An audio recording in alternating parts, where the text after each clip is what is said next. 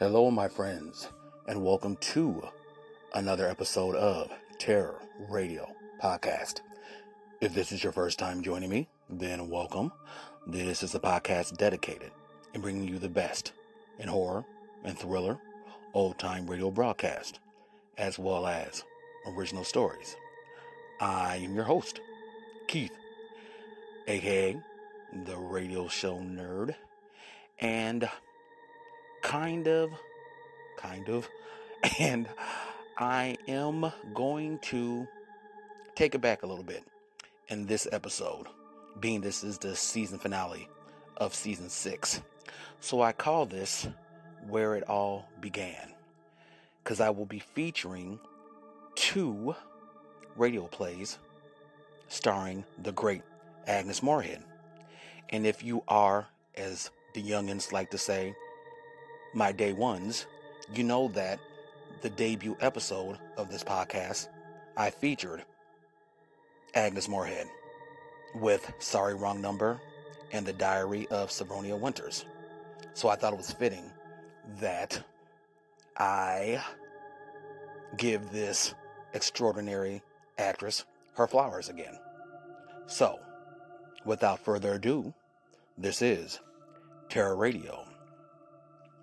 The two radio series highlighted tonight are Inner Sanctum and CBS Radio Mystery Theater.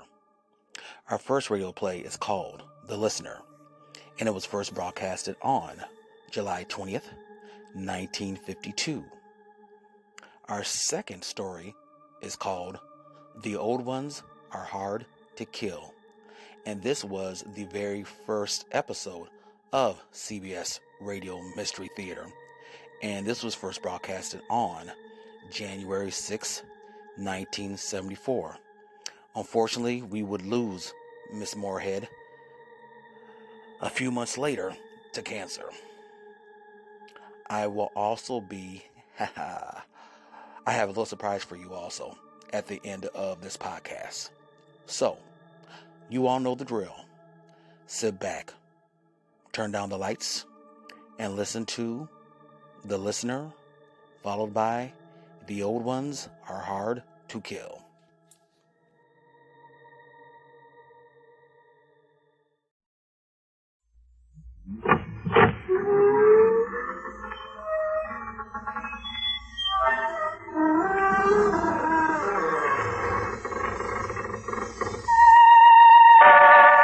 Good evening, friends of the creaking door.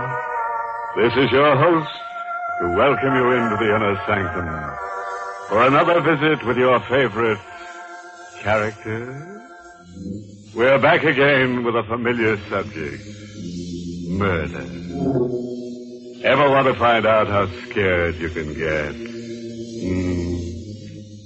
Well, suppose you hang around for a while.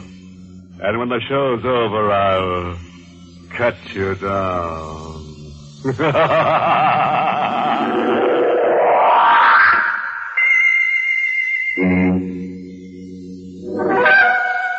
All right. Suppose we get down to brass tacks. And I do mean the ones that go around the edge of a coffin. In a tiny cottage lost in a wild, desolate section of rural New England, Ellen Richards sits in a chair, listening. Approaching 60, white haired, with eyes that dance nervously in the firelight, she listens. She hears the winds weeping and moaning, grim heralds of the bleak winter. But she listens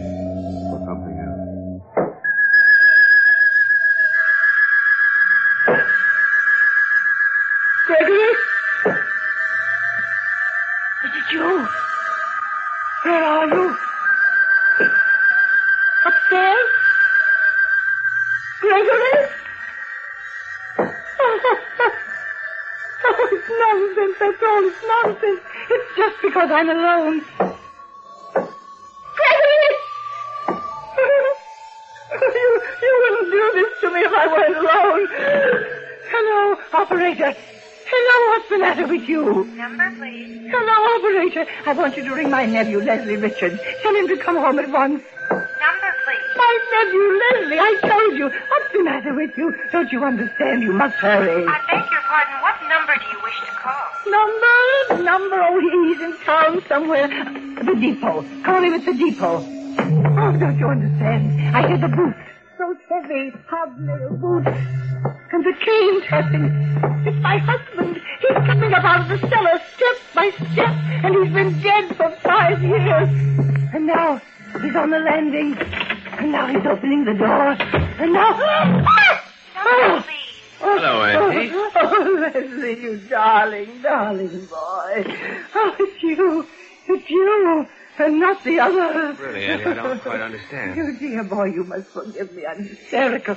Just be patient with me. I, I'll be all right in a minute. What's wrong? What happened? Let me hold your hand. Oh, just knowing that you're here makes me feel better already. I thought I'd go out of my mind. Poor darling. Now, if you'll only tell me what... wait a moment.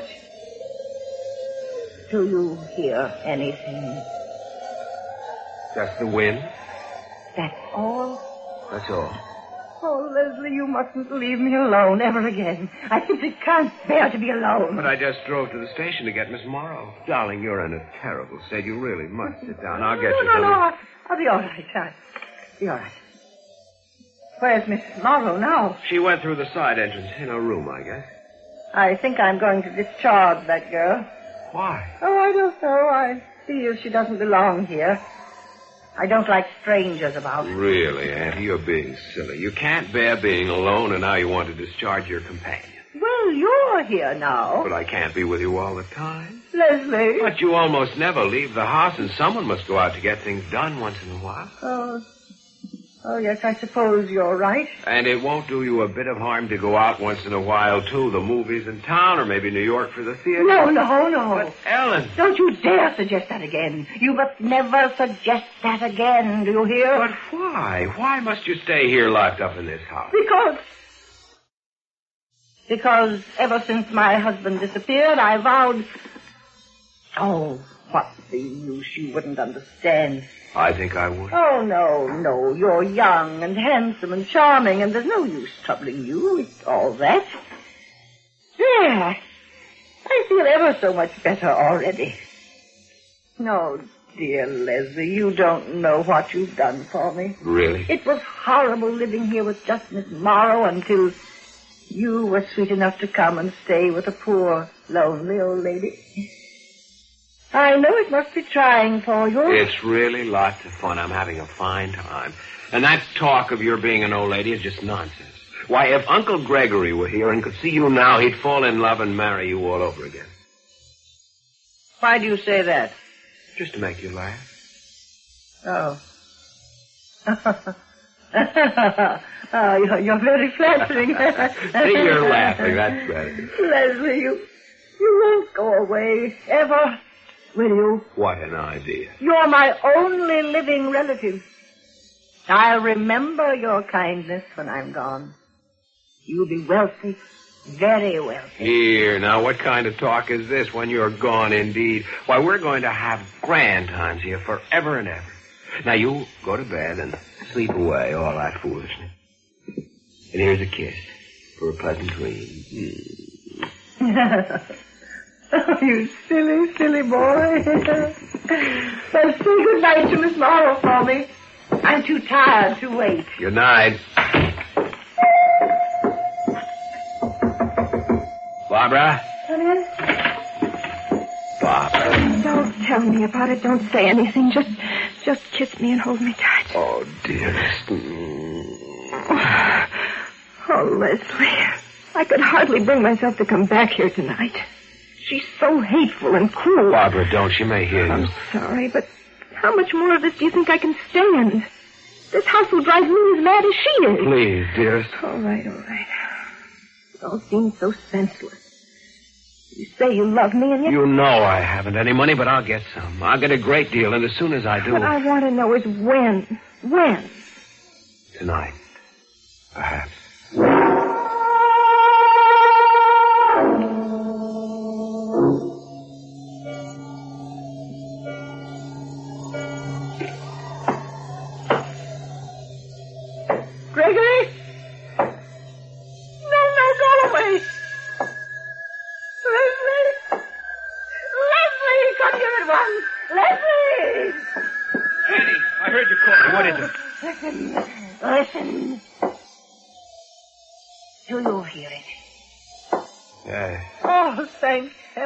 Not the only one. What is it? Gregory. Oh, no, eh? I know it. That's the way he used to walk around the house, chatting with his cane. No, that's not. But I know. I heard it before while I was alone. He's come back somehow. Oh, Leslie, he's come back. Then why should he do this? If it's Uncle Gregory come back, why, he'd come right in the front door. But don't you see he can't? He's been dead these five years. You told me he disappeared. I know. I know. I, I didn't want to shock you. I. Oh, Leslie, how much can I trust you? Trust me? Why, Auntie, you know there isn't anything I wouldn't do for you. There. Listen. Where's it coming from? The living room. Give me my robe. Yeah. But I don't see why you must get out of bed. I must know about this. I can't leave this house, Leslie, and if he's here. Why can't you leave it? You can sell it and go away. You don't understand. Yes, the living room. We're going in there. I'm not afraid to face anything if you're with me. Now come. Very well. Do you see anything? There's nothing in the corridor. But I can hear it. It's closer. There's the living room. Not a soul there. Not so. Why'd you pick up that fireplace iron? You'll know in a moment. Can you move the piano? These old uprights are pretty heavy, but I think I can do it. There. Get that little shovel from the fireplace. Hurry. What's that? I don't understand. What are you doing there? What is it? Some kind of secret trapdoor in the floor you're trying to move with that iron? Yes, it's the floor. Oh, here, let me do it. All right. I think I have it now. Uh, there's nothing but dirt under there. Use the shovel. Very well. Leslie, I don't know. Listen. The tapping has stopped. Yes. Why? Perhaps this is why. Perhaps he wanted me to find his body. He's still there? Look, Gregory! so that's why you never left this house, isn't it? He was lying here all this time. Lying here where you buried him. After you murdered him. Isn't that so? Eh? Now, who is bleeding last? Oh, yes. Auntie Ellen, the old darling, just had her nephew dig up her husband from under the floor. If you think she kept him there to make him stay home nights, you're wrong. He'd been murdered. And Auntie Ellen's nephew just accused her of killing him. Yes. Yes, I killed him.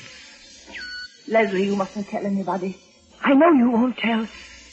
Oh, it's been horrible living all these years with him right in the same house. I could never leave. Someone might find him, you see. And every time I heard a noise in the house, oh, it was frightful. I should think so. That's why I sent for you. I couldn't bear it alone. Now you know my secret, and you will help me. Will I? Of course, dear Leslie. I know you will, and... Won't you? Oh, it's Miss Morrow. Don't get her Quite all right, Auntie Ellen. Come in, Barbara. No, no, you can't. I've heard everything, Mrs. Richards. And I know everything. You know? You and Leslie. It was you who made those noises, that tapping. It didn't start until after you came. Yes, Ellen. You horrid boy. Why did you? How could you do this to me after everything I've done for you? I, I thought you loved me. I thought... Sit down. No, I, I will not. I! Sit down, I said. Barbara, get a checkbook. Okay. What are you going to do? Dear Auntie Ellen, you are going to write a check for $50,000 For you? for me. Here's a book and a pen. I see it all now. What a fool I've been, taking the two of you into my home, and now you do this to me just to get my money. You killed him for that money. You have no right to talk. You made him do this. Leslie's a good boy. You found out about this and you put him up to it. I'm going to call the police. You're a little thief. You're a murderer, Auntie Ellen. You won't call any police. In fact, you'll tell no one. And you'll write that check now. You understand? Leslie? Yes. You're, quite right. I, I'm not in a very good position, am I? You hurt me deeply, Leslie. After I trusted you, after I... Ah! Leslie, what happened to her? What's the matter? I don't know. She just stood up and collapsed. Auntie. Auntie Ellen. Is she dead? No, she's still breathing. But she's paralyzed, stiff as a board. Barbara, call a doctor. I'll fix that floor and push the piano back. You think it's safe? Absolutely. She won't say a word if she comes out of this. And if she does tell about the check, who will believe her? It'll be our word against the murderers. Come on, Barbara. We've got to get her well enough to write that check.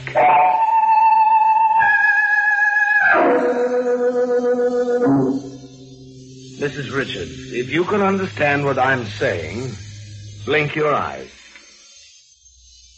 Ah, thank you. Well, Dr. Walsh? Well, I can't give you a final opinion yet, young man. She seems to know what we're saying. Was it a stroke? Possibly. We won't know until I can take some x-rays. It may be simple hysterical paralysis. Doctor, uh, I'd, I'd like to know if, if there's any danger. Danger? Mm, yes and no. Patients have sometimes lived for years after a stroke. I'm going to call in a specialist for consultation. And uh, I'll be back in the morning with x-ray equipment. Uh, meanwhile, don't move her from that chair. Yes, Dr. Walsh. It was very kind of you to come so quickly. Mrs. Richards is an old friend of mine. Call me at once if she seems to get worse. I certainly will. Good night. Good night. Leslie. Oh, rotten luck, isn't it? Just when we had. Look. She seems to be smiling. Be careful. She can understand everything you say. I know.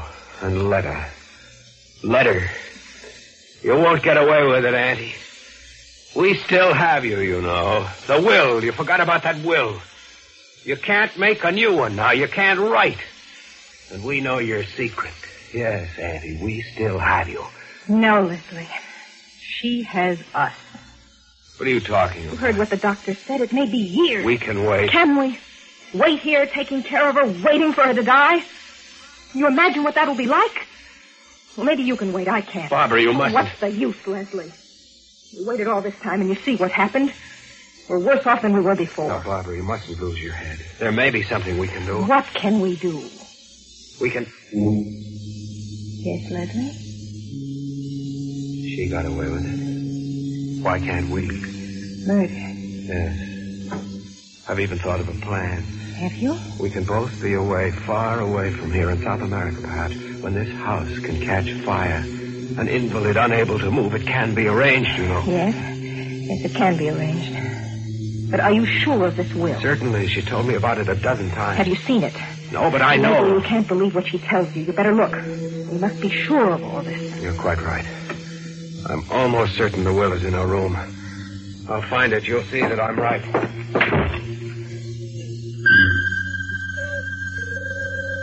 Did you say something, Mrs. Richards? I thought I heard you say something. Why are you looking at me that way? Mrs. Richards, I'm not afraid. I don't care if you heard everything. I'm not afraid of you anymore. You and your orders. Nothing I did was ever good enough for you, was it? Always telling me I was too common, too cheap for you. Well, I found out what you were tonight. And stop your staring at me. You want to know something, Mrs. Richards? He didn't figure this out himself. I was the one who was smart enough for that. I kept wondering why you never left this house. Why your husband disappeared. And I told Leslie. You stop your staring at me! Barbara, what is it? I heard you scream. I, I, it's nothing.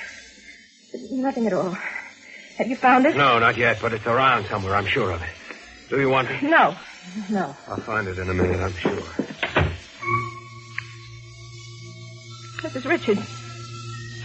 The chair. The chair is moved. You moved it while my back was turned while I was talking to Leslie, didn't you? Didn't you? The andirons from the fireplace. There a minute ago. Did you take it? Did you? Near enough to ri- No! Don't! Don't! Barbara, Barbara, I found it. She left me everything. Barbara, what happened to you? Auntie Ellen, where are you? I'm standing behind you, Leslie. What? Don't move. What, Barbara? She's dead. I killed her. I have the andiron here in my hand. Don't move. Auntie, now please. Stay on your knees. Just where you are. Very well. If you wish. But You were very anxious to find out what happened to my husband. Now you shall know everything. In fact, you shall know precisely because the same thing is going to happen to you. You see, I use this very same instrument, this poker. You and she will share his grave. it's, it's all some silly joke, isn't it? You, you can't do this to me. You know that I love you. Don't move. Don't you see, Auntie? For heaven's sake, put that thing down. You don't know what you're doing. Don't! don't!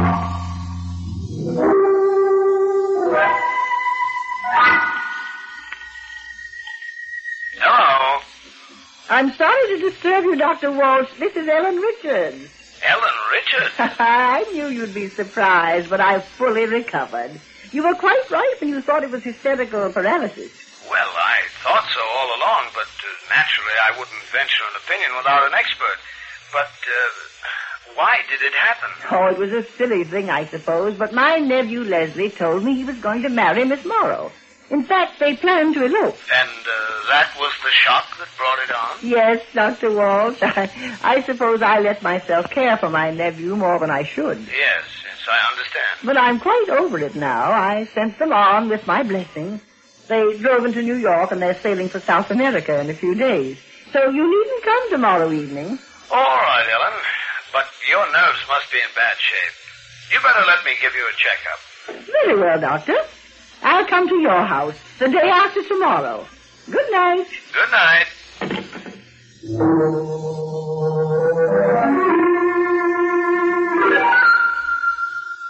Oh, there, Ellen. That completes my checkup. And what's the verdict? You've got a constitution like iron. You'll live to at least 110. Oh, but Ellen, you have to get out of your house. No, now don't go into that again, Dr. Walsh. When Gregory disappeared, I made up my mind I would never leave, and I mean to stick to that vow. That's not what I meant, Ellen. Haven't you heard the news? What news? The new superhighway. It's going to be built right through your property. Uh. Your house is dead center of the roadway. They'll have to rip it down. What? Well, they can't do it. I won't let them. Well, there's no reason to be alarmed. You'll realize a handsome profit for your property. When will these people be around? When are they coming? Why, the surveyors are in the neighborhood now. They may be calling at your house today What? to examine the property and make an estimate of its value. Today? Well, I, I, I must get back to the house immediately. I, I don't want them to come when I'm not there. Oh, excuse me. Hello? Yes? Yes, one moment. It's for you, Ellen. For me. Who is it? Why, I believe the man said the state police. But what could they possibly want with you, Ellen?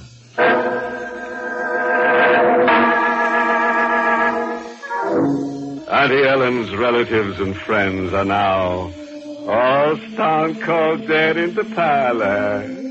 She bashing nobody's head but her husband's, her nephews, and his girlfriend. and we leave this electric personality while she's on her way to becoming a short circuit.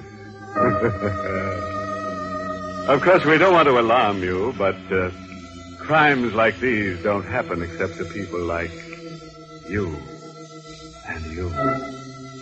but not you. Well, friends, it's time once again to close that creaking door. Until next week at the same time, when we'll be back with a little hunk of horror. You'll be sure to listen, won't you? Until next week, then. Good night.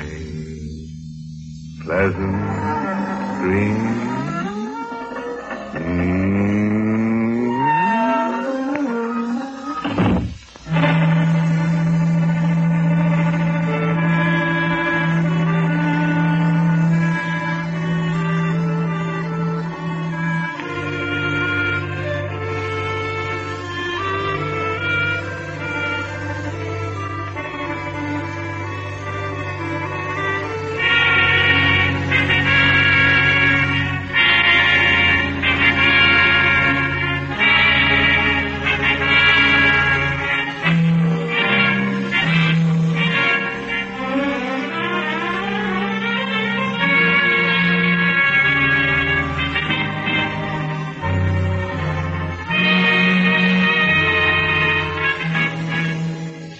Sanctum has come to you through the worldwide facilities of the United States Armed Forces Radio and Television Service.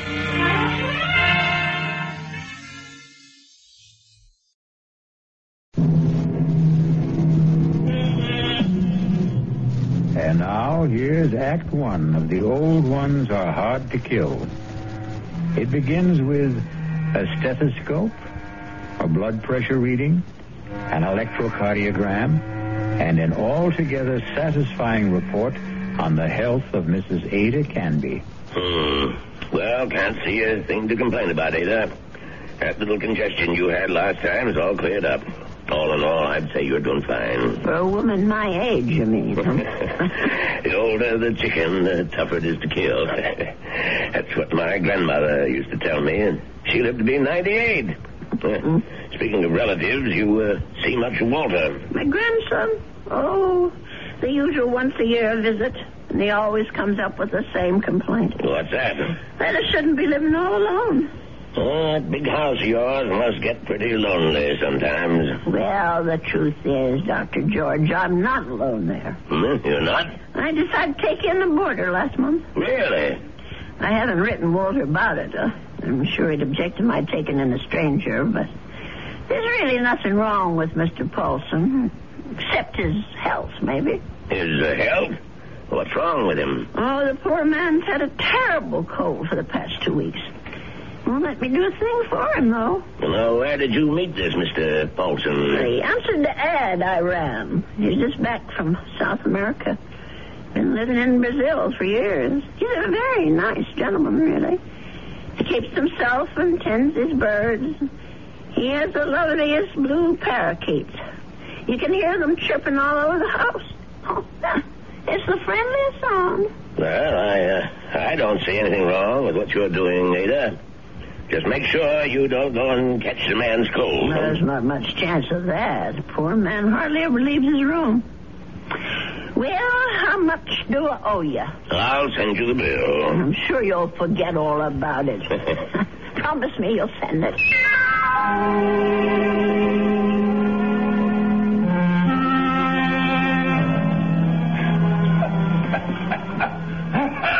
Oh, dear. Mr. Paulson? Are you all right? Yes, Mrs. Canby. I'm all right. That cough sounds worse than ever to me. Why don't you let me fix you a little hot milk and honey? No, thank you, Mrs. Canby. Thanks very much. I'm going to try to get some sleep. Well, all right, if you say so. I guess it's time I was in bed myself.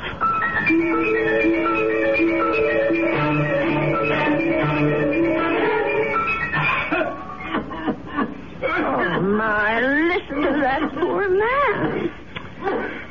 I wonder if he keeps his birds awake, too. Mrs. Canby, please, please. heaven's sake, is he, is he calling me? Mrs. Canby! He is calling me. Um, I'm coming, Mr. Paulson. Oh, no. Where are those darn slippers? I'll be right there. What, what, is it, Mr. Paulson? What's the matter? Mrs. Canby. Mr. Paulson, just look at you. Why didn't you tell me you were so sick? I would have called a doctor. No, no, too late now. Too late. I, I know a very good doctor. I saw him only this afternoon. I, I'll go and call him right No, now. No, please, listen to me. Well, I've got to get help for you, Mr. Paulson. I'm dying. I'm dying. Confession. Well, i- i- do, do you want a priest? Is, is that what you want? Richardson murdered ten years ago. What? Murder. I did it. I killed him for money. I was paid. Did you hear me? Oh, Lord. Uh, Mr. Paulson, do you know what you're saying? Do you understand me? Lindell is innocent. I killed Richardson, not Lindell. Well, let, me get help. Uh, and you can tell them yourself, Mr. Paulson, and the police and the doctor. You tell them, please. Tell them to free Lindell. He's innocent. Tell them I'm the one who killed Richardson ten years ago. I don't know anything about such things, and I don't want I to. did it. I killed Richardson. I did No, I don't. I, I don't want to hear it. I don't. Please don't tell me. Please, Mr. Paulson. I. I Mr. Paulson. Oh dear God! I, I think he's gone.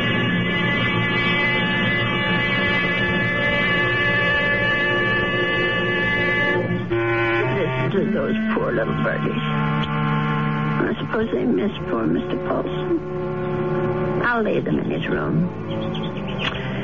Well, let's see about this letter now. Dear Walter, I hope you don't mind my turning to you for advice, but I really don't know what to do. It's been three days since my boarder, Mr. Paulson, passed away, and I still haven't told the police what the man said to me. I just can't bring myself to get mixed up in anything like this. Ah, dear, what's the use of writing Walter? He'll probably think I've dreamed it all up. No, I'll just forget it.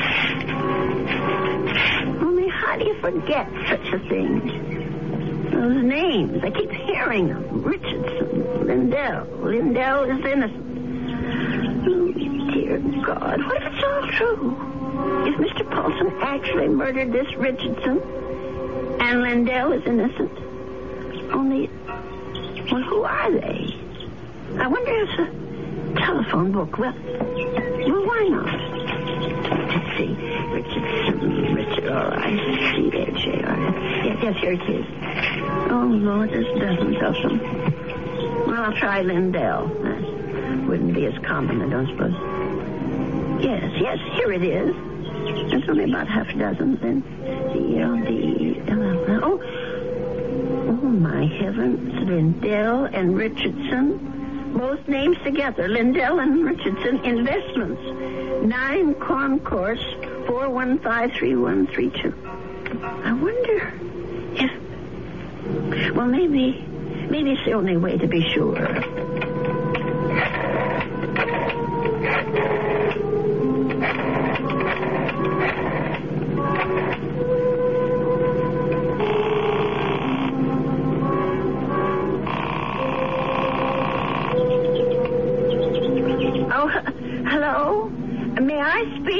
To uh, Mr. Lindell? He isn't. Well, then what about Mr. Richardson? Oh, I see. Well, is there someone there I can speak to? Yes, yes, please. Thank you. Hello. This is Mr. Shelton. May I be of service? Well, maybe you can. I, I want to know about your Mr. Richardson, uh, about when he died. I think I did business with him once, uh, a long time ago. Well, it's ten years, madam, just about. But uh, if you're interested in investment advice, Well, I'll think about it. Thank you very much. Ten years. Well, it could be a coincidence. I guess it all depends on how he died.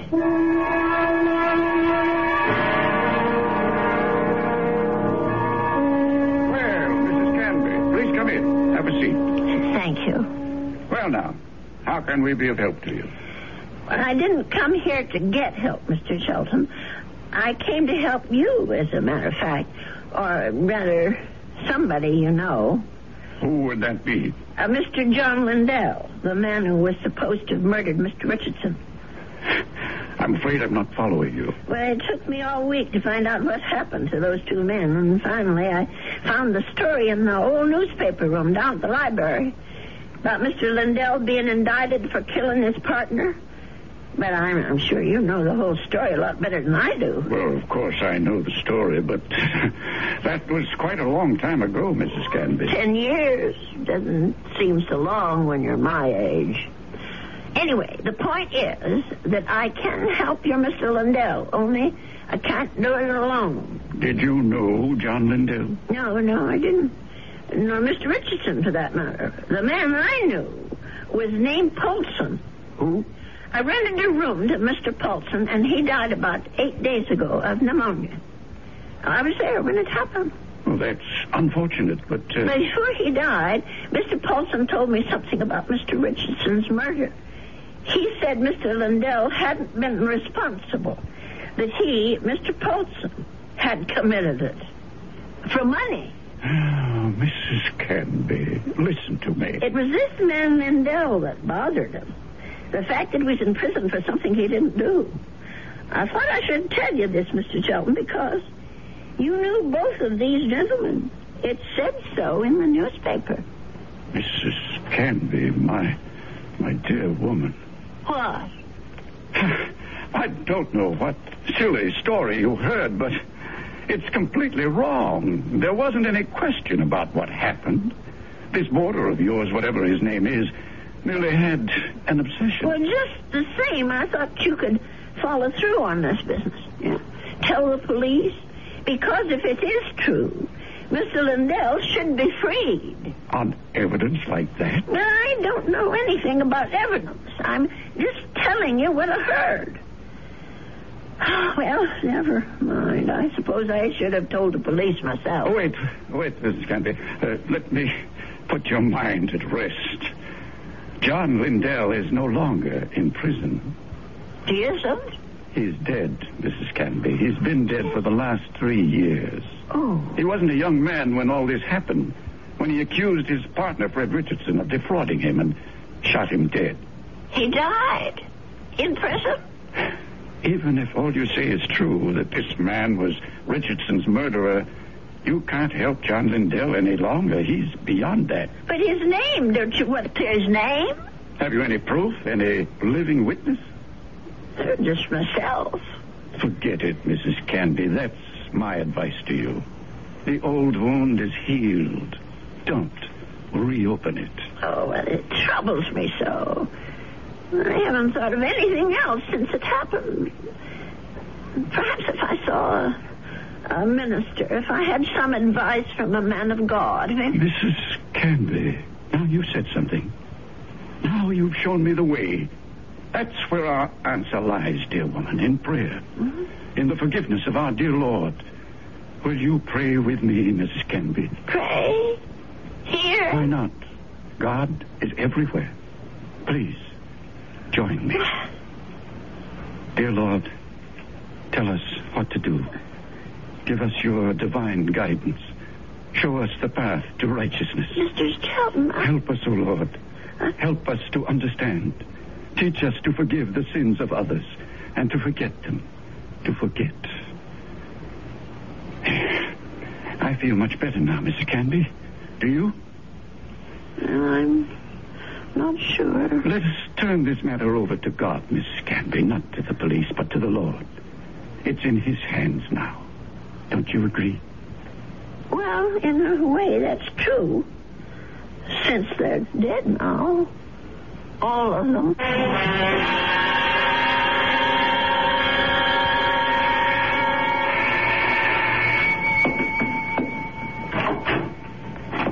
Yes?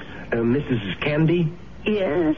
My name's Stuart Winfield, Mrs. Canby. I understand you have a room for rent? Yes, yes, yes, I do. Well, I'm new in town. I just arrived from Philadelphia.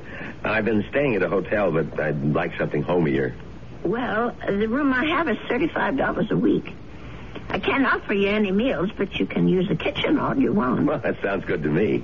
Would uh, Would you like to see the room? Yes, ma'am, I sure would. Well, uh, come on in then. Thank you. By the way, how did you know I had a room for rent? Hmm? I was going to place an ad this weekend. Oh, I, uh, I, I guess someone at the hotel mentioned it. I forget just who.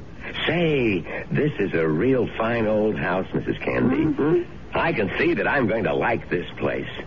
Just fine.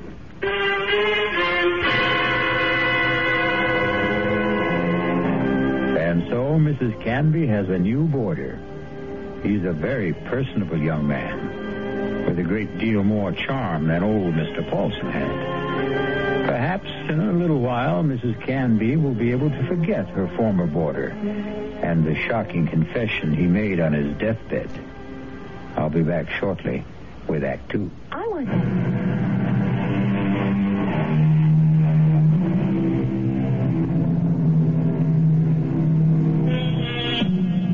Stu Winfield took no time at all to make himself at home in Ada Canby's big old house. He loved everything about his room. The fine old four-poster bed, the crazy quilt that Ada herself had sewn up 40 years ago, the lace curtains on the window. He even loved Mr. Paulson's blue parakeets. But what he really seemed to like best was Mrs. Canby herself. Just take me two minutes to get these clean sheets on the bed, Mr. Here, let me give you a hand. No, no, no, I can manage. I've been making this bed for almost 50 years. Fifty. You've lived in this house that long? Moved in here when I got married back in 1919. My husband David bought it for us. Our only son Ralph was born in it. And you've lost them both? Yes, they're both dead, but I haven't lost them. Oh, yes, yes, I understand, Mrs. Canby. I guess I feel that way about my mom. Your mother's dead? Yes, she died when I was two. Listen, Mr. Winfield, are you sure you want these birds in your room? I could take them to the parlor if you want. No, no, I think they're great. I, I think everything's great about this house. Uh, but there is something you can do for me. What's that? Would you mind not calling me Mr. Winfield? Oh? Uh, that's what they call my father. My name's Stuart. Well, well, all right, Stuart.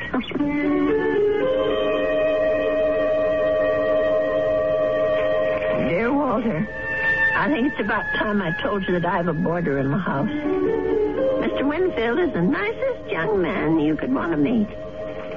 He's a great deal friendlier than my first gentleman, Mr. Paulson, and he seems to like nothing better than to sit around evenings and talk. We talk about his home and his parents and his plans for the future. I think the poor boy misses his home and family, and I'm sort of a substitute for all that. Know, it isn't really fair, Mrs. Canby.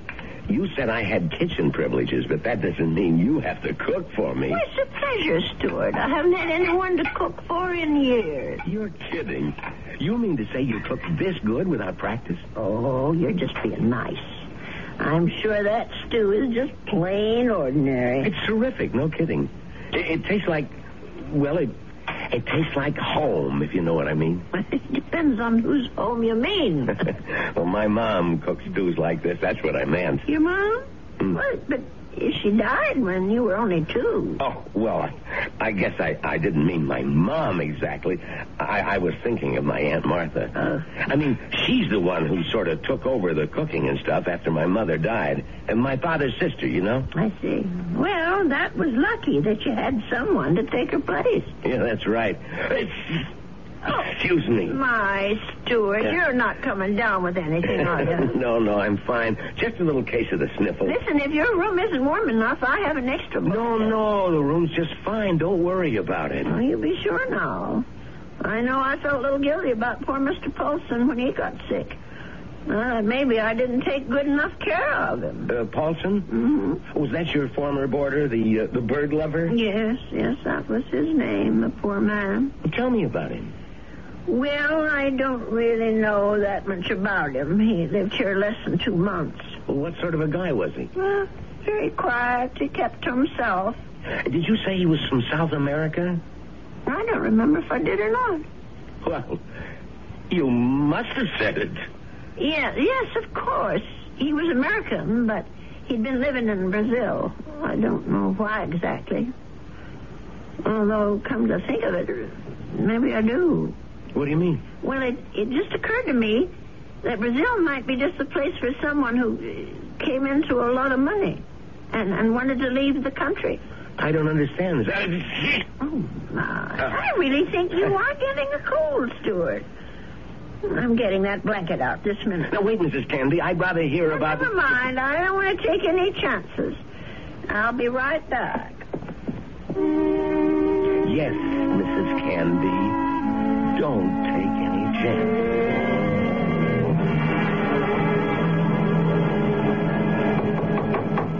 Stuart, Yes? Come in. I brought your tray, Stuart. Oh. No, you shouldn't have. you shouldn't have gone to all that trouble, Mrs. Canby. Wasn't the least bit of trouble. Besides, you've got to have some supper. Feed a cold and starve a fever. That's what I mean, I, I was going to come out to the kitchen and and get myself a sandwich or something. You didn't have to bring it to me. Oh, look at that. Is that roast chicken? Well, that's what it's supposed to be.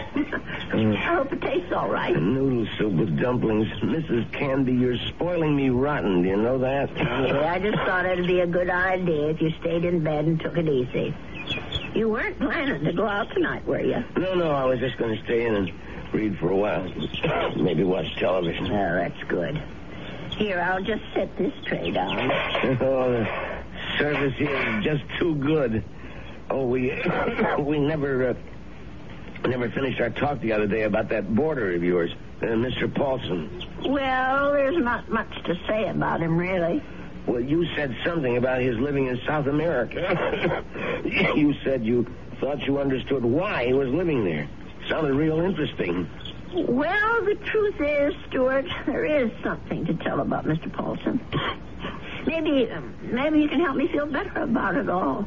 About what? Now, I'm not going to tell you if you don't eat. All right, Mrs. Canby, I'll, I'll eat. Well, it happened just about three weeks ago.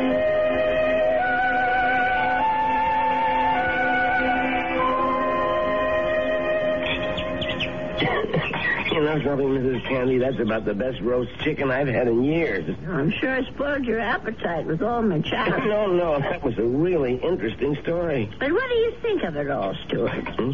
Hmm. No, the killer is the man who hired Mr. Paulson. Don't you see? Is it right that he should get away with it? Now, wait a minute. You're jumping to conclusions. No, I'm not. Mr. Paulson told me that he was hired to do this thing. Well, maybe he was hired by Lindell. Maybe Lindell hired him, and then Paulson got cold feet, and Lindell did the shooting himself. Mm, No, I'm sure that isn't true. You see, I read the newspaper article all about it. Well, you you really were thorough about this, weren't you, Mrs. Canby? You poor man. That cold's gone to your chest now, hasn't it? No, I'm all, I'm all right. Stop stop worrying about me. Let's talk about this this other problem of yours. Well, maybe I'm making it more of a problem than it should be. Maybe if I just told the police everything, I could forget it once and for all. No, I uh, I, I really couldn't advise that, Mrs. Canby. Well, it said in the newspaper story that the two men were partners in that investment firm. And Mr. Lindell thought that his partner Richardson was cheating, taking money out of the firm, and that's why he's supposed to have shot him. Wasn't there a witness to the shooting? Why, yes, I think there was. Come to think of it, it was Mr. Shelton. That's right, that's right. Well, doesn't that, doesn't that wrap it up for you? Well, it would if it wasn't for Mr. Paulson. Listen, Mrs. Canby, you know how much I like you. Why, in just a few days, you're more like family to me than my Aunt Martha ever was. Well, it's nice of you to say, Stuart. And that's why I want you to listen to me about this. That's why I want you to forget about this whole foolish thing. And uh, Listen to you. You sound awful, Stuart. Just terrible. No, I'm, I'm all right. No, you're not all right. I'm going to get you some cough medicine right this minute.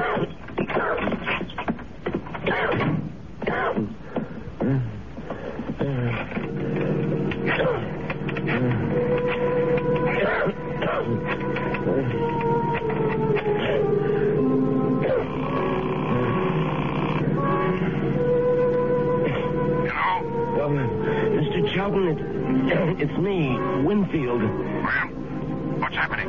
I think I better stick around for a few more days, Mr. Shelton. The old lady's beginning to get fidgety, if, if you know what I mean.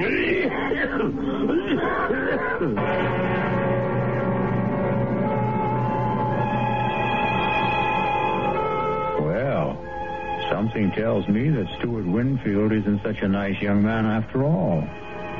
Could it be that he wasn't telling Mrs. Canby the truth about his dear mother and his Aunt Martha? Could he have not told her the truth about his plans for the future? Of course, the real issue is, what sort of plan does he have for Ada Canby's future? I'll be back shortly with Act Three. If you are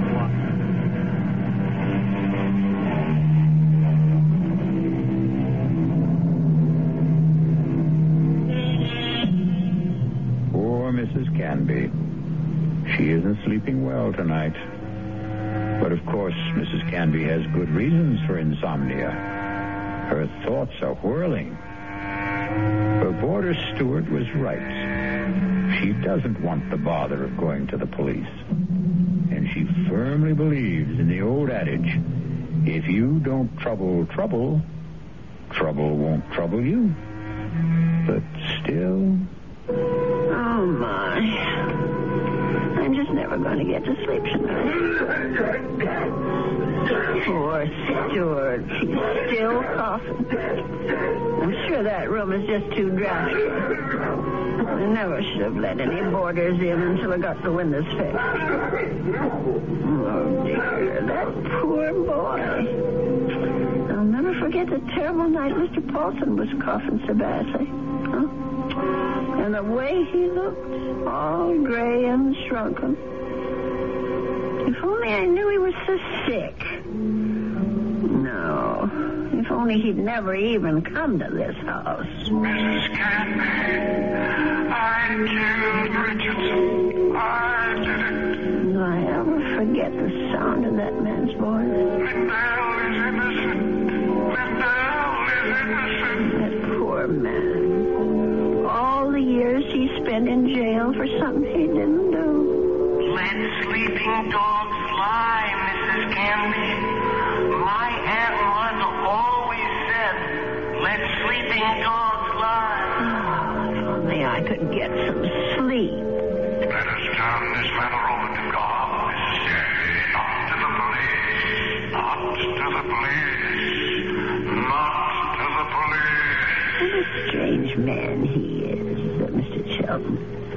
Way he talked about God, praying at his desk.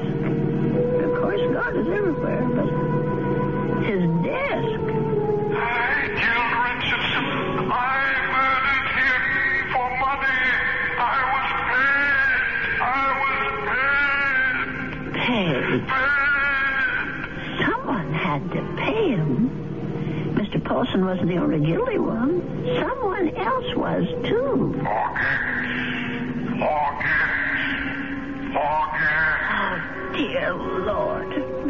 Shelton. Shelton. Shelton, what did that newspaper article say?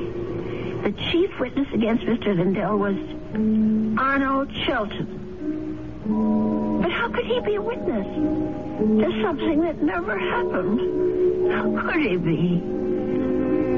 I'll have to tell someone. I'll have to talk to someone. Yes, I'll tell Stuart about it. In the morning.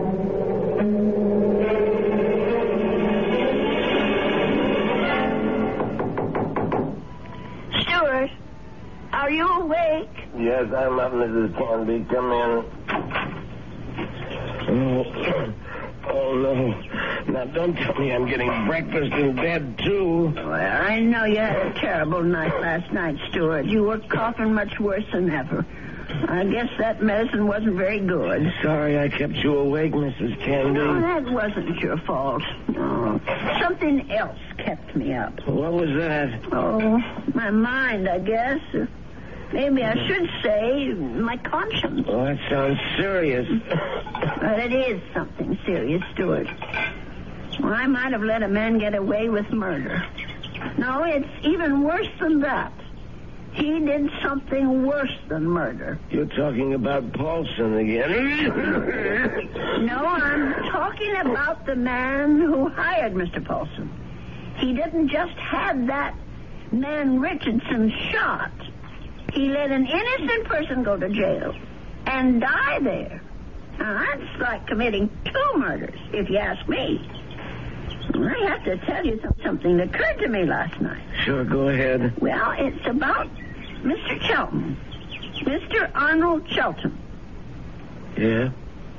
Go on. I- I'm listening. Stuart, I wonder if maybe the reason Mr. Shelton was so upset with me, the reason he didn't want me to go to the police, was because he was afraid. Explain what you mean. Well, what I mean is maybe Mr. Shelton had good reason besides the one he told me. He was working for both Mr. Richardson and Mr. Lindell at the time of the murder.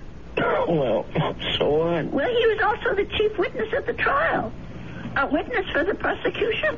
But he saw the shooting, didn't he? But that's just the point. He saw Mr. Lindell shoot Mr. Richardson.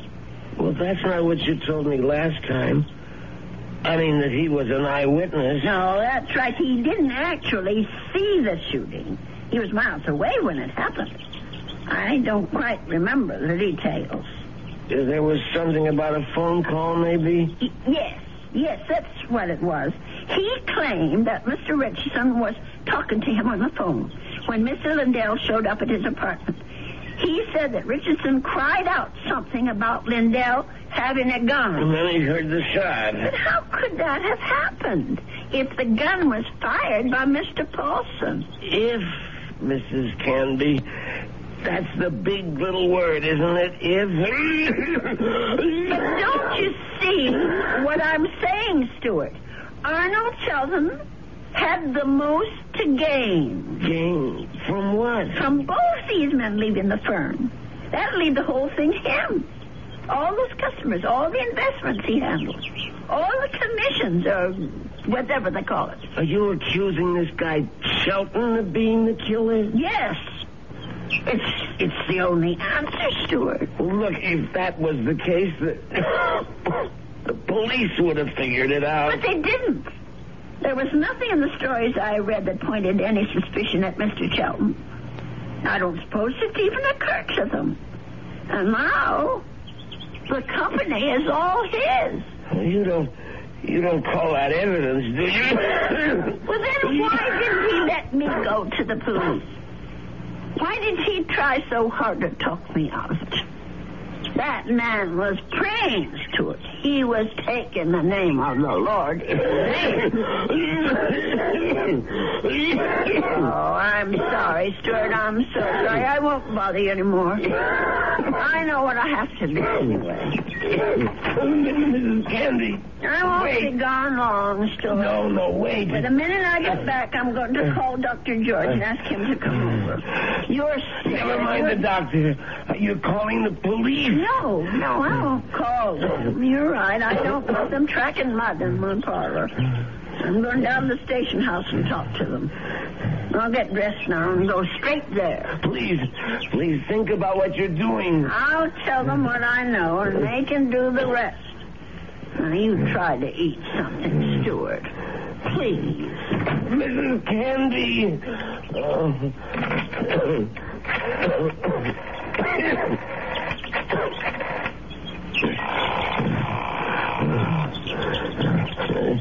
Shelton, What is this, Winfield? I hmm. told you not to call me at the office. it's an emergency.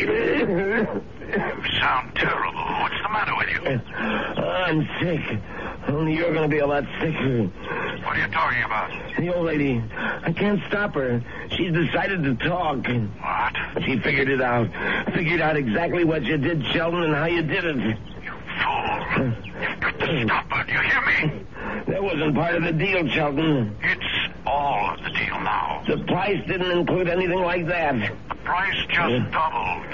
Old ladies are always having accidents. Make her have one. Make her have one now, Winfield. Oh, yeah, all right. All right. She's gonna. She's gonna have a fall down the cellar steps. Right now. I gotta get my robe on and my slippers. I, I gotta hurry.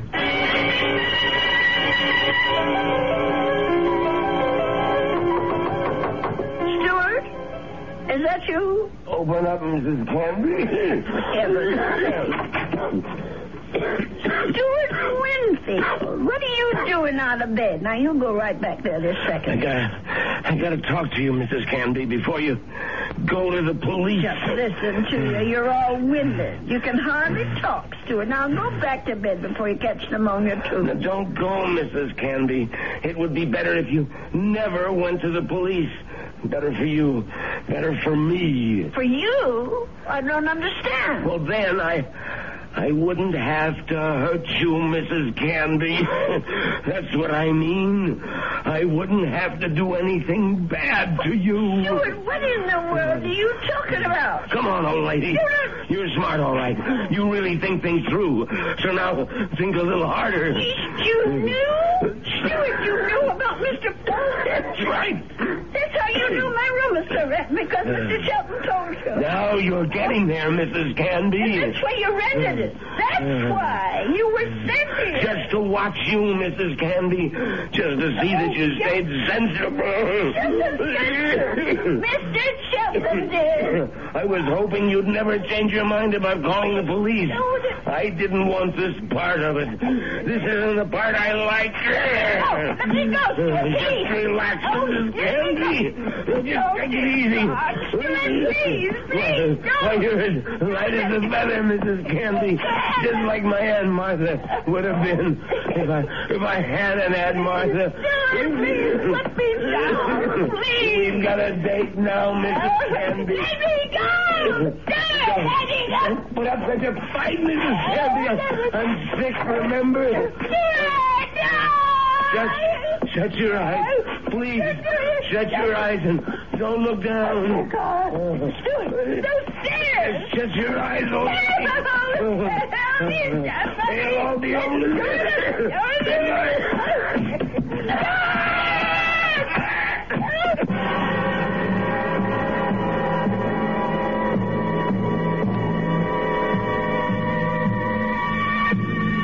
It's, uh, it's all right now, Ada.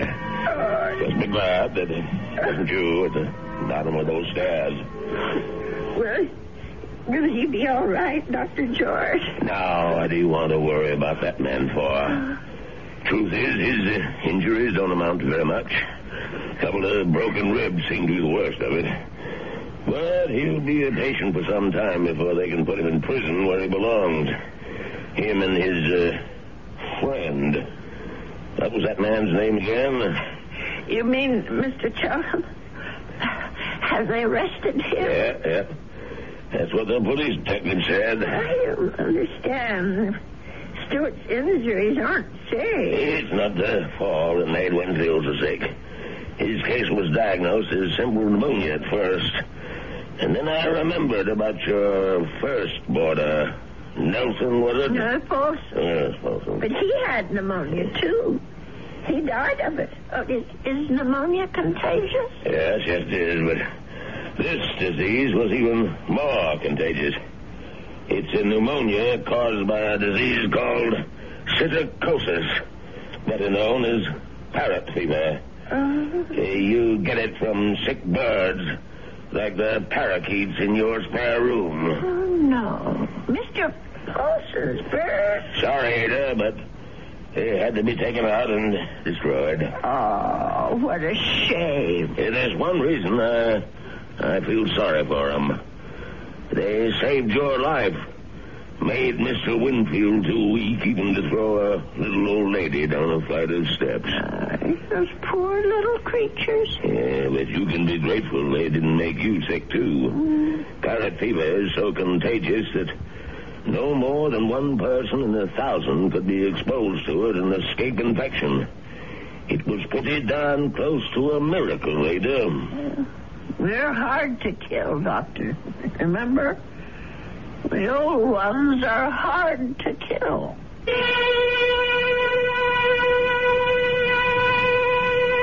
They say that people are living longer than ever before.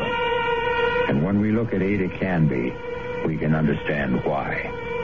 She's a tough old lady. So tough she could withstand the threats of man, beasts, and bird.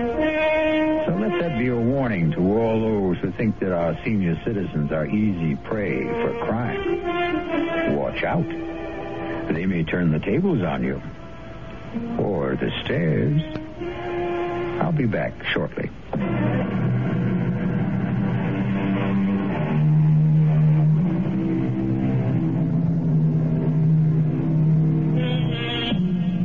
We have one final comment for you on behalf of Ada Canby and old people everywhere. There's a saying, there's no fool like an old fool. But it's also true that there's no wisdom and strength like old wisdom and strength. There. Does that make you feel better about your next birthday? Our cast included Agnes Moorehead, Leon Janney, and Roger DeKoven. The entire production was under the direction of Himan Brown. And now, a preview of our next tale. Where are we? Nowhere. Perhaps you are nowhere, Mr. Peterson. Okay, tell me where you are. I have faith. I believe Tom will be found, or he will find himself, and he will have an absolutely reasonable and rational explanation. I hope so. Hetty! Oh, Hetty! Tom! Oh, Tom, darling, Tom, what happened to you? I was so scared. Oh, darling, you're all right? Hetty, are you all right? Yes. I don't understand. I happened to tune in the news, and there it was. Tom Parsons, accountant, with offices in the Barstow building, had disappeared under mysterious circumstances. Tom, I was so worried. Mr. Parsons was driving with his wife. He stepped out of the car to clean off the rear window, and. Hetty, what did you tell them? I wasn't in the car with you. I was at home. This is E.G. Marshall inviting you to return to our Mystery Theater for another adventure in the macabre. Until next time, pleasant dreams.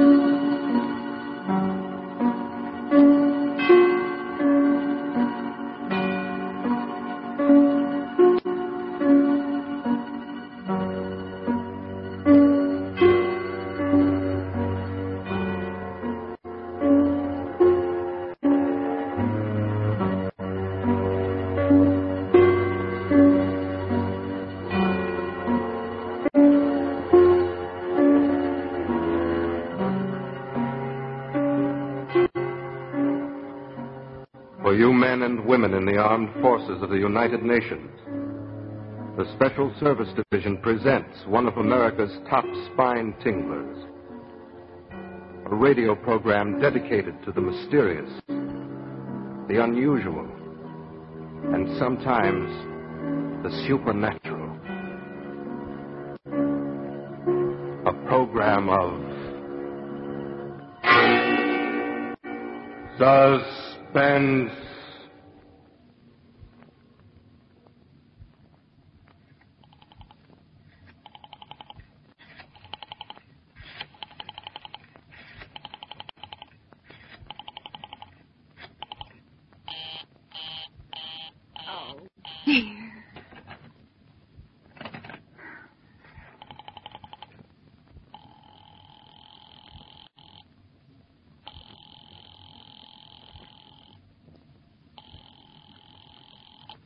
Your call, please.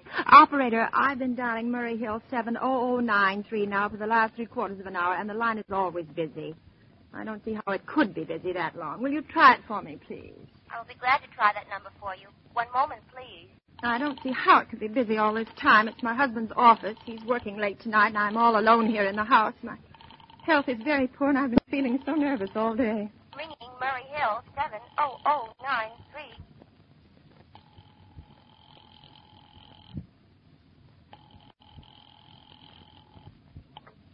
Hello? Hello? Uh, hello? Is Mr. Stevenson there? Hello? Hello? Oh, hello, George. Yes, sir. This is George speaking. Hello? Who's this? What number am I calling, please? I'm here with our client now. He says the coast is clear for tonight. Yes, sir. Where are you now? In a phone booth. Now, don't worry. Everything's okay. Very well. Now, you know the address. At 11 o'clock, the private patrolman goes around to the bar on 2nd Avenue for a beer. Be sure that all the lights downstairs are on, eh? There should be only one light visible from the street. At 11.15, a train crosses the bridge. It makes a noise in case her window is open and she should scream. Oh, hello. What number is this, please? Okay. I understand. Now make it quick. As little blood as possible, huh? Our client does not wish to make her suffer long. Will a knife be okay, sir?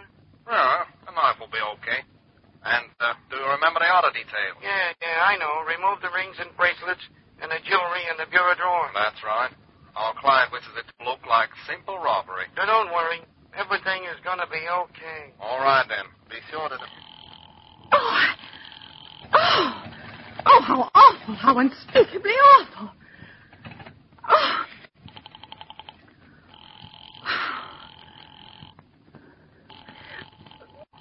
Your call, please. Operator, I, I, I've just been cut off. I'm sorry. What number were you calling? Why, it, it was supposed to be Murray Hill 70093, but it wasn't. Some wires must have got crossed. I was cut into a wrong number, and I, I, I, I've just heard the most dreadful thing. Something about a murder. And, operator, you'll simply have to retrace that call at once. I beg your pardon.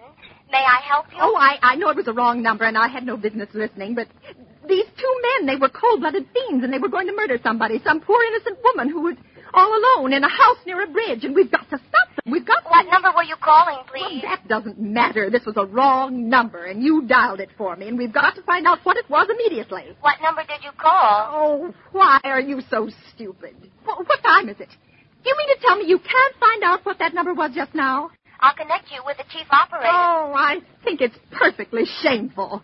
Now, look, look, it was obviously a case of some little slip of the finger. I, I told you to try Murray Hill 70093 for me. You dialed it, but your finger must have slipped, and I was connected with some other number. A- and I could hear them, but they couldn't hear me. Now, now, I simply fail to see why you couldn't make that same mistake again on, on purpose, why you couldn't try to dial Murray Hill 70093 in the same sort of careless way. Murray Hill 70093. I will try to get it for you. Thank you.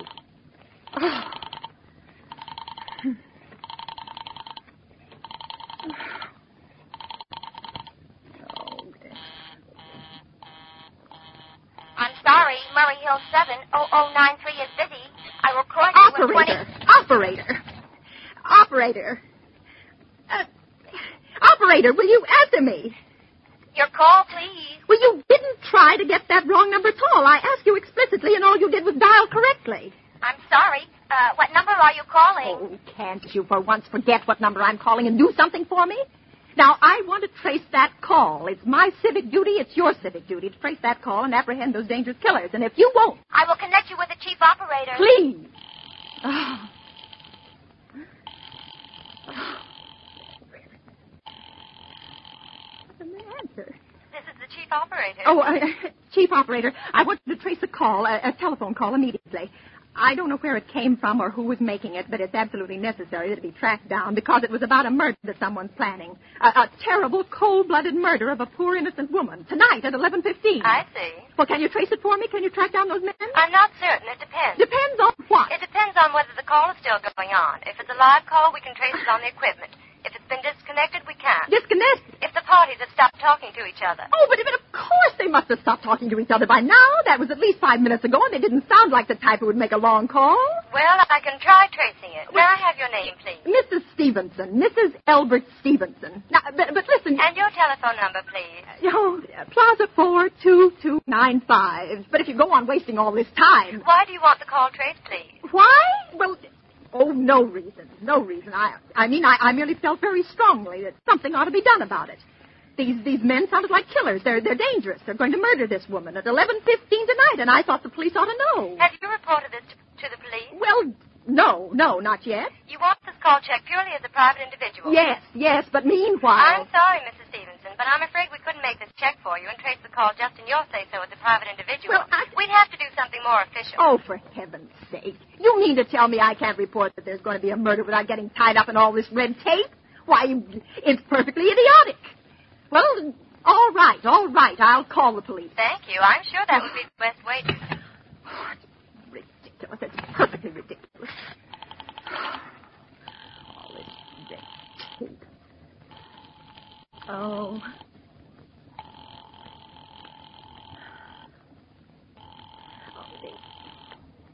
Your call, please. Uh, the police department. Get me the police department, please. Thank you. Ringing the police department. Okay. Police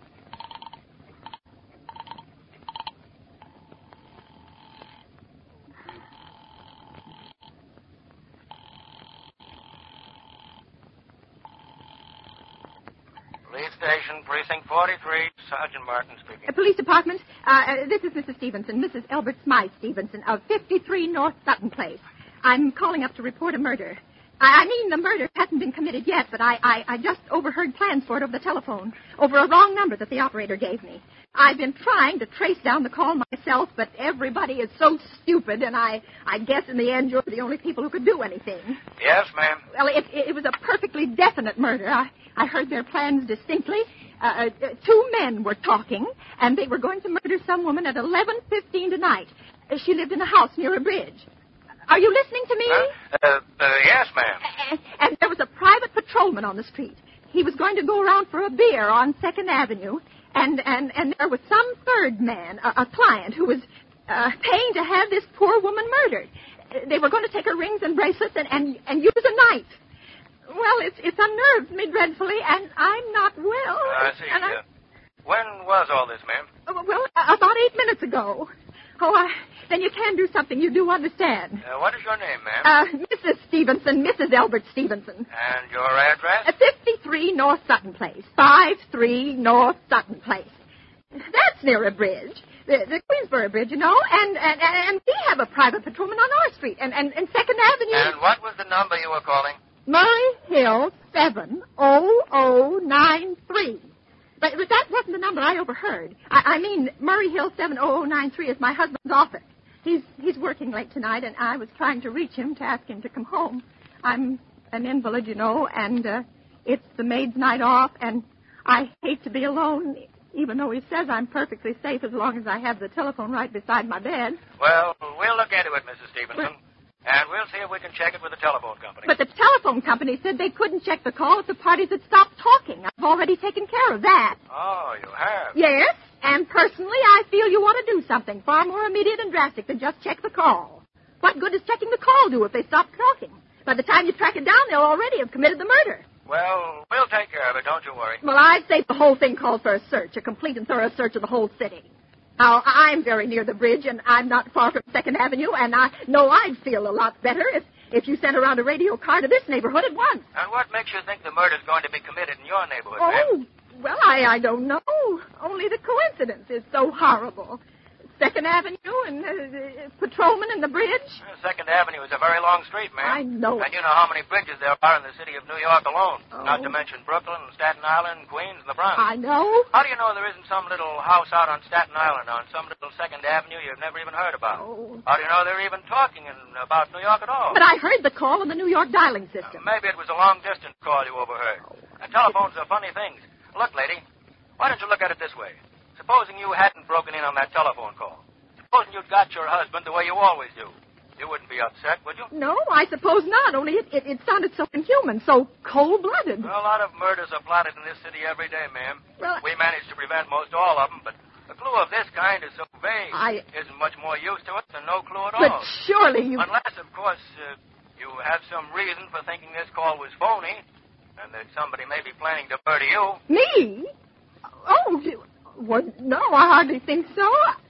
Well, I mean, why should anybody? I, I, I'm alone all day and night. I, I see nobody except my maid Eloise, and, and, she's a big girl. She weighs 200 pounds. She's too lazy to bring up my breakfast tray, and the, and the only other person is my husband Elbert. He's crazy about me. He just adores me. He waits on me hand and foot. Has scarcely left my side since I took sick 12 years ago. Well, and there's nothing for you to worry about. But Now, if you'll just leave the rest of this to us, we'll But take what care will you do? It's so late. It's nearly 11 now. We'll take care of it later. Well, will you broadcast it all over the city and send out squads and, and, and warn your radio cars to watch out, especially in suspicious neighborhoods like mine? Lady, I said we'd take care of it. Just now, I've got a couple of other matters here on my desk that require immediate attention. Good night, ma'am, and thank you. Oh, you, you idiot. Oh. Oh, now why did I hang up the phone like that? Now he'll think I am a fool. Oh, why doesn't Elbert come home? Why doesn't he?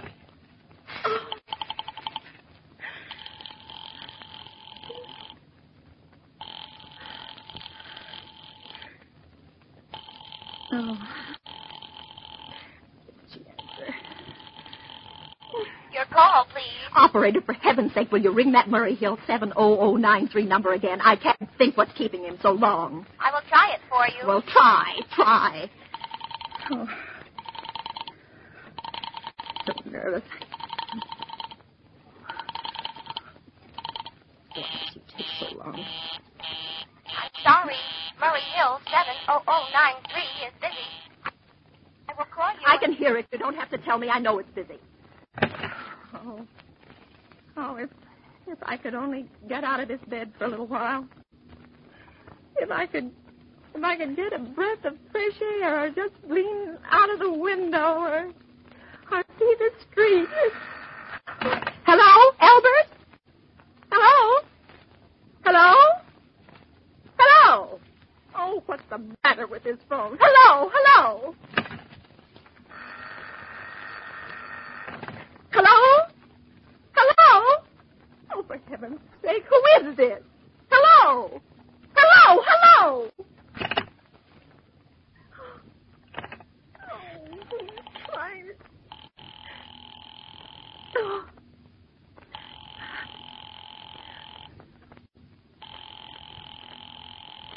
Oh, why didn't Your call, please. Hello, operator. I don't know what's the matter with this telephone tonight, but it's positively driving me crazy. I've never seen such inefficient, miserable service. Now, now, now, now, look. I'm an invalid, and I'm very nervous, and I'm not supposed to be annoyed.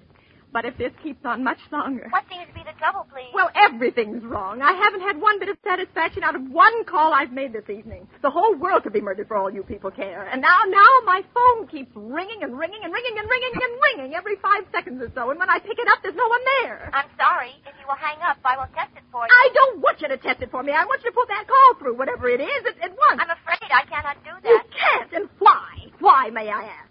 The dial system is automatic. Oh. If someone is trying to dial your number, there is no way to check whether the call is coming through the system or not. Oh, th- Unless the person who is trying to reach you complains to his particular operator. Well, of all this stupid. And meanwhile, I've got to sit here in my bed suffering suffering every time that phone rings, imagining everything. I will try to check the trouble for Check you. Check it, check it. That's all anybody can do. Oh, what's the use of talking to you? You're stupid. Oh. Her. Of all the impudence. Oh, how dare she speak to me like that? How dare she speak to me like that? Oh. Oh.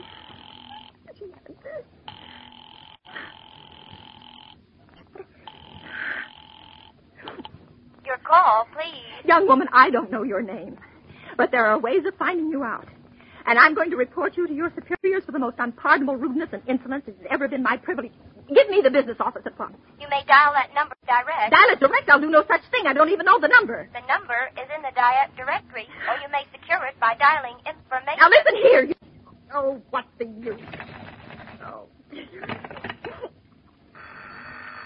oh, for heaven's sake, I'm going out of my mind. Now, hello, hello, stop ringing me. Do you hear? Answer me. Who is this? You realize you're driving me crazy? Who's calling me? What are you doing it for? Now stop it, stop it, stop it, I say. Hello. Hello, if you don't stop ringing me, I'm going to call the police. You hear? The police. oh, if Elbert would only come home. oh, let it ring. Let it go on ringing. It's a trick of some kind. And I won't answer it. I won't. I won't, even if it goes on ringing all night. I won't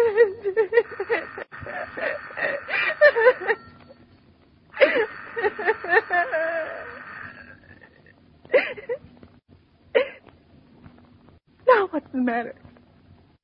Why do they stop ringing all of a sudden? What time is it? Oh, where did I put that clock? Five to eleven. Oh, oh, they've decided something. They're sure I'm home. They heard my voice answer them just now. That's why they've been ringing me. Why no one has answered me? Call that operator again. Oh, oh, where is she? Why doesn't she answer? Oh, operator. Why doesn't she answer? Oh. Your call, please. Where were you just now? Why didn't you answer at once? Give me the police department. I'm sorry. Just a minute. Oh. Oh. I'm not sorry. The line is busy. I will call you. Busy? Busy? But that's impossible. The police department can't be busy. There must be other lines available. The line is busy. Oh. I will try to get them for you later. No, no, I've got to speak to them now, or it may be too late. I've got to talk to someone. What number do you wish to speak to? I don't know, but there must be someone to protect people beside the police department. A, detective agency. A, a, Uh, you will find agencies listed in the classified directory. but I don't have a classified directory. I, I, I, mean, I'm too nervous to I look will it up, connect you with don't know. information. Perhaps she will be able to help you. No, no. Oh, you're being spiteful, aren't you? You don't care, do you, what happens to me? I could die and you wouldn't care. oh, stop it! Stop it! I can't stand anymore. Hello? What do you want? Stop ringing, will you? Stop it! Hello? Is this Plaza 42295? Y- yes, I'm... I'm, I'm sorry. This, yes, this is Plaza 42295. This is Western Union. I have a telegram here for Mrs. Elbert Stevenson. Is there anyone there to receive the message? yes, I- I'm Mrs. Stevenson. The telegram is as follows. Mrs. Elbert Stevenson, 53 North Sutton Place, New York, New York. Darling, terribly sorry. Tried to get you for last hour, but line busy. Oh, Leaving for Boston 11 p.m. tonight on urgent business. Back tomorrow afternoon. Keep happy. Love, signed Elbert. oh no. Do you wish us to deliver a copy of the message? No. No, thank you. Thank you, madam. Good night. Good night. Oh. Oh. Oh, no. No, I don't believe it. He couldn't do it. Not when he knows I'll be all alone. It's some trick. In some trick, something, something is trick. I know. Oh, I'm so nervous. Oh, what is the Your call, please. Operator, try that Murray Hill 70093 number for me just once more, please. You may dial that number direct. Oh.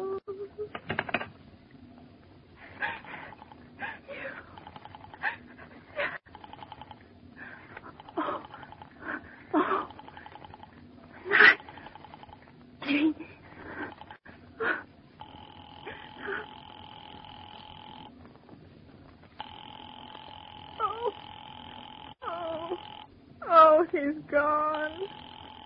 Oh, Elbert, how could you? How could you?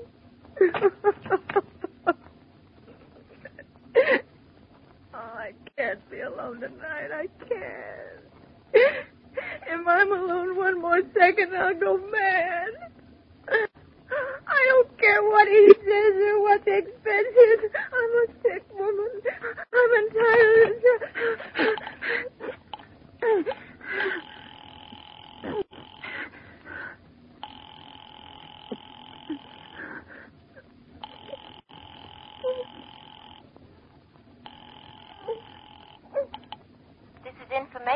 May I help you? I, I I want the telephone number of Hensley Hospital. Hensley Hospital? Yes.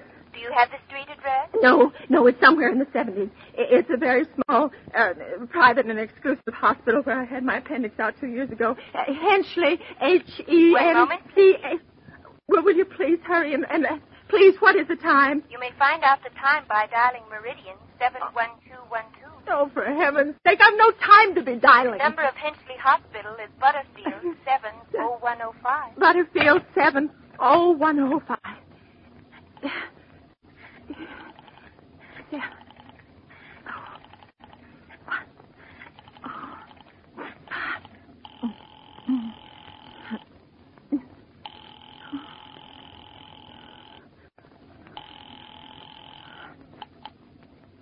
Hospital. Good evening. Nurse's registry. Who is it you wish to speak to, please? I want the nurse's registry at once. I, I, I want a trained nurse. I want to hire immediately for the night. I see.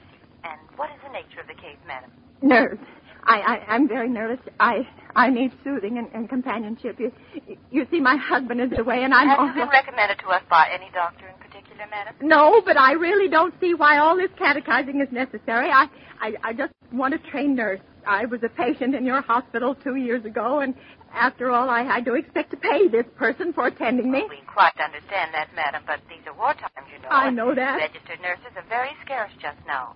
And our superintendent has asked us to send people out only on cases where the physician in charge feels it absolutely necessary. Well, it is absolutely necessary. I'm a sick woman. I'm, I'm very much upset. Very. I'm, I'm alone in this house, and I'm an invalid, and, and, and tonight I overheard a telephone conversation that upset me dreadfully. In fact, if, if someone doesn't come at once, I'm afraid I'll go out of my mind. I see. Well, I'll speak to Miss Phillips as soon as she comes in. And what is your name, ma'am? Miss Phillips, and when do you expect her in? I really couldn't say. She went out to supper at 11 o'clock. Eleven o'clock, but it's it's not eleven o'clock yet.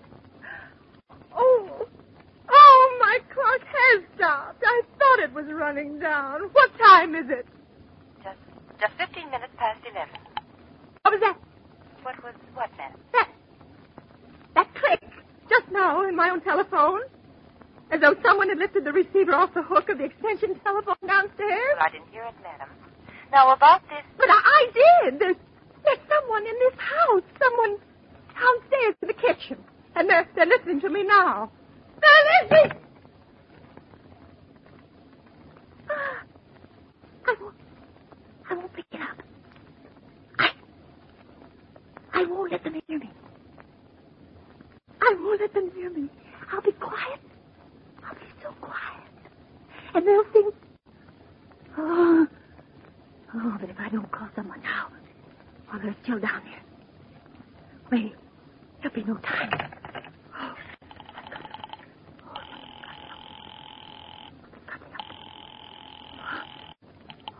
Your call, please.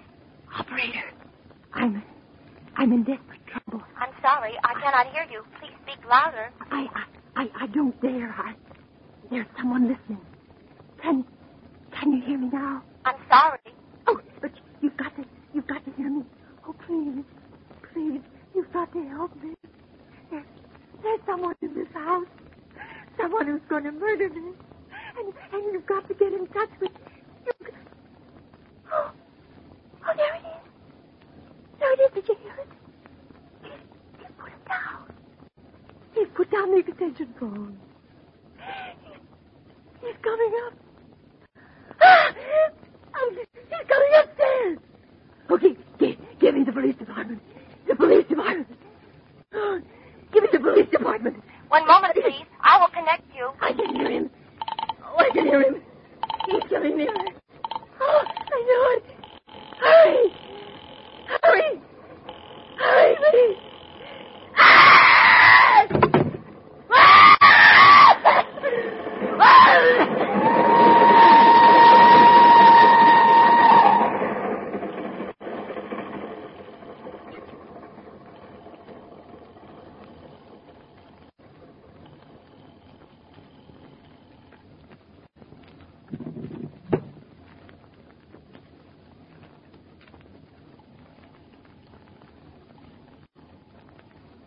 Oh, police department.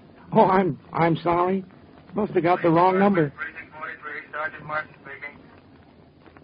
Police Department, Martin speaking. Police Department, Martin speaking. Oh, police department. Police Department. I'm sorry. Must have got the wrong number. But don't worry. Everything's okay.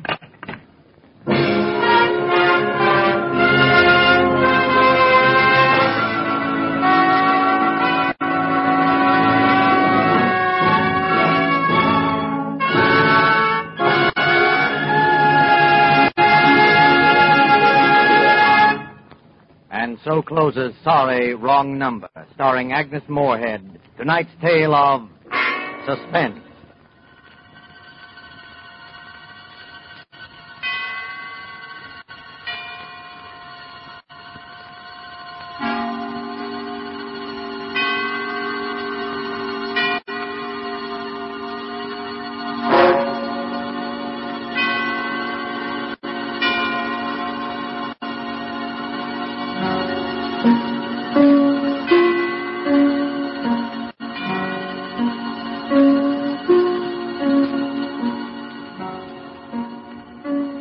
Suspense was rebroadcast for you soldiers, sailors, and Marines of the United Nations by the Special Service Division of the War Department of the United States of America.